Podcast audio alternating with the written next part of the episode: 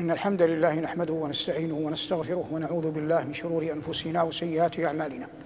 من يهده الله فلا مضل له ومن يضلل فلن تجد له وليا مرشدا. وأشهد أن لا إله إلا الله وحده لا شريك له وأشهد أن سيدنا ونبينا محمدا عبده ورسوله بلغ عن الله رسالاته ونصح له في برياته فجزاه الله بأفضل ما جزى به نبيا عن أمته.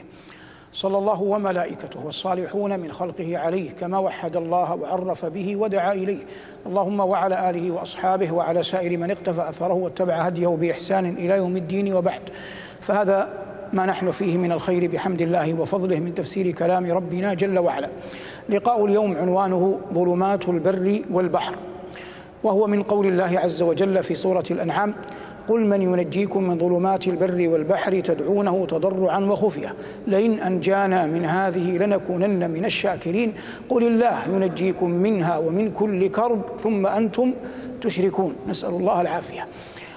كلمة ظلمات في القرآن وردت كثيرا فتأتي أحيانا بمعناها المعروف الحقيقي الذي يعني مقابل النور. ومنه قول الله عز وجل الحمد لله الذي خلق السماوات والأرض وجعل الظلمات والنور. والظلمات لها أسباب. أنا أتكلم عن الظلمات الحسية لها أسباب. قد تكون غياب الشمس كما في الليل وقد تكون هوة بحر وقد تكون في مكان مجمل الإغلاق. قال الله عز وجل عن عبده يونس بن متى وذنون إذ ذهب مغاضبا فظن أن لن نقدر عليه فنادى في الظلمات. قطعا ليس المقصود ظلمات معنوية من الشرك والنفاق والشقاق وإنما المقصود ظلمات حسية. ظلمة الليل ظلمة البحر ظلمة بطن الحوت. فهذا لا بد من استصحابه ونحن نتحدث عن كلمة ظلمات. وتأتي الظلمات بمعنى أودية الضلالة من الشرك والنفاق والشقاق وسيء الأخلاق على تفاوت كبير أو اختلاف كبير فيما بينها. منه قول الله عز وجل الله ولي الذين آمنوا يخرجهم من الظلمات إلى إلى النور. وهذا كثير في القرآن. الآية التي بين أيدينا يقول الله عز وجل فيها في إقامة الحجة على مشركي قريش. في أنهم إذا ضاق بهم الحال لجأوا إلى الله وحده الكبير المتعال. وإذا عاشوا في السراء والرخاء أشركوا مع الله عز وجل غيره. فجاء القرآن المكي يفند تلك الطرائق التي كانوا عليها. فلا كان لا بد من إقامة الحجة عليهم. من إقامة الحجة عليهم هذه الآية. قل من ينجيكم من ظلمات البر والبحر تدعونه تضرعا وخفيا لئن أنجانا من هذه لنكونن من الشاكرين. وهذا أمر لا يستطيعون أن ينكروه. فهم يمضون في البر ويمضون في البحر ويجدون من الأهوال. فكلمة ظلمات هنا تحتمل معنيين. تحتمل الظلمات المعروفة إذا ضل بهم الطريق. وهذا أقل ترجيحا. وتحتمل معنى الكربات تحتمل معنى الكربات. والذي يجعلنا نقول إنها تحتمل الكربات سببان. السبب الأول أن الله عز وجل قال بعدها قل الله ينجيكم منها ومن كل كرب. والمعنى ينجيكم من كربات من كربات البر وكربات البحر وغيرها من وغيرها من الكروب واضح؟ والأمر الآخر قول النبي صلى الله عليه وسلم الظلم ظلمات يوم القيامة. ومعلوم أن ليس المقصود أن أهل القيامة في ظلمة. نعم يكون الكافر في ظلمة المنافق في ظلمة لكن المقصود والله أعلم كروبات يوم القيامة. ويدل عليه قول النبي صلى الله عليه وسلم في حديث آخر من فرج عن مسلم كربة من كرب الدنيا فرج الله عنه كربة من كرب يوم القيامة. في القيامه كربات. فالظلمات عبرت في الحديث بالكربات فتعبر هنا كذلك بكربات مما ينال المسافر من أذى إما من تسلط غيره عليه أو من اشتداد ريح أو من ارتفاع موج أو ما إلى ذلك مما لا يخفى مما لا يتعرض له كل مما يتعرض له كثير ممن يضرب في البر أو يضرب في البحر. فقال الله عز وجل هنا قل من ينجيكم من ظلمات البر من ظلمات البر والبحر تدعونه أي لا تدعون سواه فأنتم تعبدون الأوثان تعبدون الأصنام لكن إذا حل بكم ما حل لجأتم إلى الله عز وجل وحده. قال الله تدعونه تضرعا وخفية. تضرعا الضراعة أشد الدعاء وأعظمه وألحه. والمؤمن ينبغي أن يكون في سائر أحواله متضرعا إلى ربه جل وعلا. والله عز وجل يريد منا أن نتضرع إليه. يقول جل ذكره إلا أخذنا أهلها بالبأساء والضراء لعلهم يضرعون. إلا أخذنا أهلها بالبأساء والضراء لعلهم يضرعون. والتضرع إلى الله جل وعلا فيه من الانكسار ما يجعل المؤمن قريبا جدا من ربه فالله يحب من عباده أن يتضرعوا وينكسروا إليه. وقد مر معك كثيرا كيف أن قوم يونس لما اشتد تضرعهم إلى الله رفع الله عنهم العذاب مع أنه قد حل. فلولا إذ كانت قرية فنفعها إيمانها إلا قوم يونس لما آمنوا كشفنا عنهم عذاب الخزي في الحياة الدنيا ومتعناهم إلى حين. والمراد أن التضرع شيء محمود في المؤمن في كل حال. فهؤلاء الكفرة هم يصيبهم التضرع حالما يكون قد ألمت بهم ظلمات البر والبحر أي كرباتهما. لكن لهم ويجمعون مع ذلك الخفية أي كل منهم يدعو الله لوحده على استخفاء على على استحياء وبخفية خشية أن يسمعهم أحد فيشمت بهم أو يتسلط عليهم. وكل ذلك دفعا لرفع الصوت لأن الخفية ضد ضد الجهر تدعونه تضرعا وخفية. ما تقولون في دعائكم؟ تقولون لئن أنجانا من هذه لنكونن من الشاكرين. تؤتون الله وعدا وميثاقا وعهدا أنه إذ نجاكم إلى ما كنتم عليه من الإشراك. قال الله عز وجل قل الله ينجيكم منها أي من هذه الظلمات التي قد دعوتموه دعوتم إياه موحدين. غيرها. ثم ماذا يكون منكم؟ ثم أنتم تشركون. هنا المؤمن بصير على نفسه. ما منا من أحد إلا وقد ألمت به ملمة فتضرع وأخلص الدعاء لربه. وأدبا مع الله ينبغي أن يكون العبد بعد تلك الملمة وبعد استجابة الدعاء أكثر عبادة لربه. نعم لله الحمد والمنة لا يقع من معشر المسلمين من حيث الإجمال شرك بالله وكفر بعد إذ أنعم الله عز وجل عليهم بالنجاة مما يطلبونه منه. لكن قد يقع تقصير كبير في العبادة ونسيان لفضل الله جل وعلا عليك. وهذا قد يدنيك من المهالك إلا أن تتداركك رحمة ربك جل وعلا. ولا ريب أن الله يتدارك من يشاء برحمته. لكن المؤمن ينبغي أن يكون حصيفا عاقلا. والله عز وجل قال وإذا مس الإنسان الضر دعانا لجنبه أو قائما أو قاعدا فلما كشفنا عنه ضره مر كأن لم يدعنا إلى ضر مسه. نسأل الله العافية. تدعونه تضرع وخفية لئن أنجانا من هذه لنكونن من الشاكرين. قل الله ينجيكم منها ومن كل كرب ثم أنتم تشركون. هذا إقامة حجة على أهل الكفر. فحري بأهل الإيمان أن يعظم تعظم عبادتهم لربهم بعد أن يمن الله عليهم باستجابة الدعاء. نأتي من حيث الصناعة الأدبية للفظ لرفض لمفردة تضرع. عبد الملك بن مروان خليفة أموي يعده المؤرخون مؤسسا ثانيا حقيقيا لدولة بني أمية. حج في عام خمسة وسبعين للهجرة. ولما قفل راجعا إلى حاضرة ملكه دمشق كان هناك رجل يقال له الحارث بن خالد المخزومي. وغالب بنو مخزوم ليس لهم هوى في بني أمية إلا أن الحارث هذا خرج عن ما كان عليه قومه. فأحب أن يجامل ويلاطف عبد الملك في عبد الملك أموي في إبان سطوته. فأخذه معه عبد الملك إلى الشام. ومرافقته لعبد الملك إلى الشام مشعرة بادي الرأي أن عبد الملك سيكرمه. لكنه لما وصل إلى قصره كان عبد الملك يأذن للناس يدخلون عليه من أصحاب الحوائج ومن غيرهم ولا يأذن للحارث بن خالد المخزومي أن يدخل عليه. فمكث الحارث شهرا ينتظر أن يؤذن له فلا يؤذن. فأخذ يراجع أمره والحر لا يقبل بالضيم أيا كان ذلك الذي يضيمه.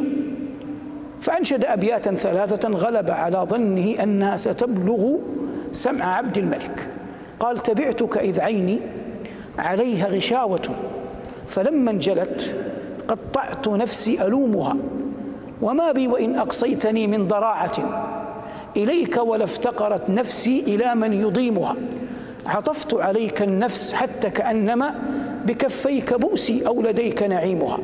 وهي أبيات في الذروة في المبنى والمعنى تجمع ما بين سلاسة الأسلوب وقوة المعنى وبغية الخطاب. ومضى قافلا راجعا إلى الحجاز. بلغت الأبيات سمع عبد الملك فندم فبعث إليه فخيره ما بين عطية أو ولاية يقولون إنه اختار العطية.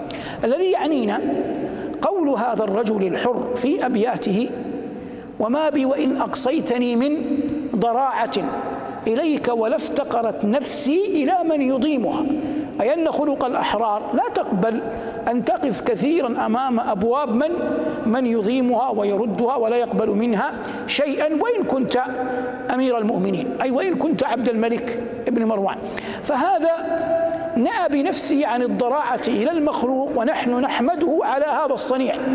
لكنك أيها المؤمن اعلم أن من أعظم القربات أن تتضرع إلى إلى ربك. فإن الله يحب القلوب المنكسرة بين يديه الملحة إليه جل وعلا في الدعاء الراغبة فيما عنده تبارك اسمه وجل ثناؤه. هذا ما يتعلق أدبيا بقوله جل وعلا تضرعا. بقينا فيما يتعرض فيما يتعلق إيمانيا بلفظ خفية. الإخفاء العمل أحب إلى الله إلا ما أذن الله عز وجل أن يظهر ويجهر به كالصلوات الخمس كشعائر بعض الشعائر صلاة العيدين النداء إلى الصلاة صلاة التراويح وغير ذلك مما هو معروف في الملة. لكن أغلب العبادات التي بين العبد وبين ربه كلما أخفاها العبد كانت أقرب إلى الله حتى في دعائه. والله عز وجل لما ذكر العبد الصالح زكريا قال إذ نادى ربه نداء خفيا إذ نادى ربه نداء خفيا. فحظ المؤمن مما أخفاه الله عز وجل من الأجر في الجنة على قدر ما يخفيه بينه وبين الله من من عمل صالح على قدر ما يخفيه بينه وبين الله من عمل صالح. وما من عمل صالح إلا وغالبه قد جعل الله عز وجل فيه شيء فيه شيء يخفيه العبد حتى يكون ذلك أسلم لقلبه أن لا يريد بعمله ذلك أحدا غير الله جل وعلا. وأعظم ذلك وأجله وهذا مما لا يكاد يخفى على أحد قيام الليل. فإن قيام الليل الأصل أن أحدا لا يعلم به. إلا من كان لا بد له منك من من يخالطك في بيتك. لكن أنت أبصر بنفسك. فإن كنت تقوم الليل وأهلك مطلعون عليك من المحال أن يكون أهلك الدهر كله معك في بيتك. فقد يأتيهم سفر أو ما يشغلهم عنك أو ذهاب لبيت أهليهم. فقلما يقع من أحد إلا ويأتيه أيام يخلو فيها في بيته. فما كنت صانعه وأهلك في بيتك ينظرون إليك فاصنعه في الحال التي لا ينظر فيها أحد إليك. هذا الذي يبين إن كان الأول لله أو لغير أو لغير الله. فمن بقي على الحال التي يعبد الله عز وجل فيها على الملأ فيبقى على نفس الحال وهو في الخلاء ونحن لا ندخل بين أحد وبين ربه لكن نقول غالب الظن أنه صادق. ومن كان غير ذلك معاذ الله أن نتهمه لكن نقول له من الأحرى بنفسك أن تراجع ما تصنع. وكلما كان لك عمل تصنعه في خلوتك في ساعة يغلب على ظنك أن لا يراك فيها أحد كان ذلك أقرب إليك عند عند ربك. فإن أطلع الله أحدا من غير أن تقصد أنت على تلك السريرة منك فهذا فضل ساقه الله إليك. لا تملك رده ولا تملك منعه فاقبله على مضض. لكن لابد لكل مؤمن عاقل يرقب الله والدار الآخرة يرجو يوما أن يلقى الله وكلنا سيلقى الله. لا بد له أن يكون له من خزائن العمل الصالح ما يجعله سريرة بينه وبين وبين ربه. وما لا يعلمه الناس. وأنت تعلمه فامض عليه.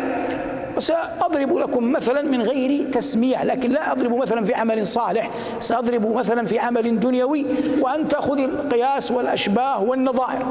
أحد يعني نقول الوجهاء في جزيرة العرب.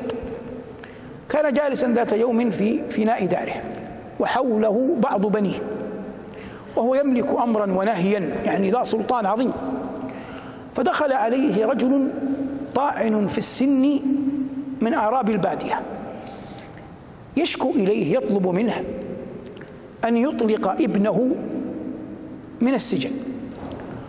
وكان ابن ذلك الرجل مسجونا لأذى آذى به قوما. وهذا يملك إخراجه. لكنه اعتذر إليه في أنه لا يقدر أن يخرجه لأن هذا حق خاص لا يستطيع أن يفكه. فالرجل العجوز اقتنع ومضى قائما. في اللحظة التي قام فيها سقط عقاله على الأرض. فقام أحد أبناء هذا الوجيه وحمل عقال الأعرابي ووضعه على رأسه. هذه في عرف أولئك القوم تعني تحقيق المطلوب. والرجل العجوز نسي هذا كله غاب عنه ومضى. لكن هذا الوجيه أنا أتكلم الآن كيف أن الإنسان يكون صادقا مع نفسه. هذا الوجيه علم أن ما دام ابنه قد ألبس هذا الرجل عقاله فإن معنى ذلك تحقيق المطلوب له. والرجل اقتنع ومضى. فما كاد أن يصل إلى الباب إلا قال هذا الوجيه ردوه كان أحد الناس وهذا الذي أخبرني بها ينتظر إذنه في أن يبدأ حديثه مع هذا الوجيه. فكلما تقدم هذا الرجل يقول له اصبر أصبح يراجع نفسه فرده.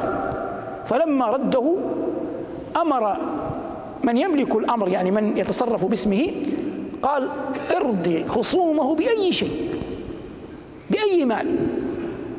وأطلق سراح ابنه ما دام أن ابني قد ألبسه. عقاله هذا موضوع دنيوي صرف والرجل أفضى إلى رحمة الله غفر الله له ورحمه. لكن الذي يعنينا هنا أن الرجل كان صادقا مع نفسه. هذا الذي يحتاج المسلمون أن يربوا عليه. فأنت أعطي لله وامنع لله بصرف النظر عن الرقيب. رآه الناس لم يره الناس حاول أن تغلب سريرتك علانيتك الله يقول إن الله يأمر بالعدل والإحسان. العدل أن تستوي السريرة والعلانية والإحسان أن تكون السريرة أفضل من العلانية. وهذا مرتقى صعب يوفق الله جل وعلا إليه من شاء من من عباده. ومن صدق مع الله صدق الله معه. اللهم إنا نسألك سترك. اللهم إنا نسألك سترك. اللهم إنا نسألك سترك وعفوك وعافيتك. وصلى الله على محمد وآله والحمد لله رب العالمين.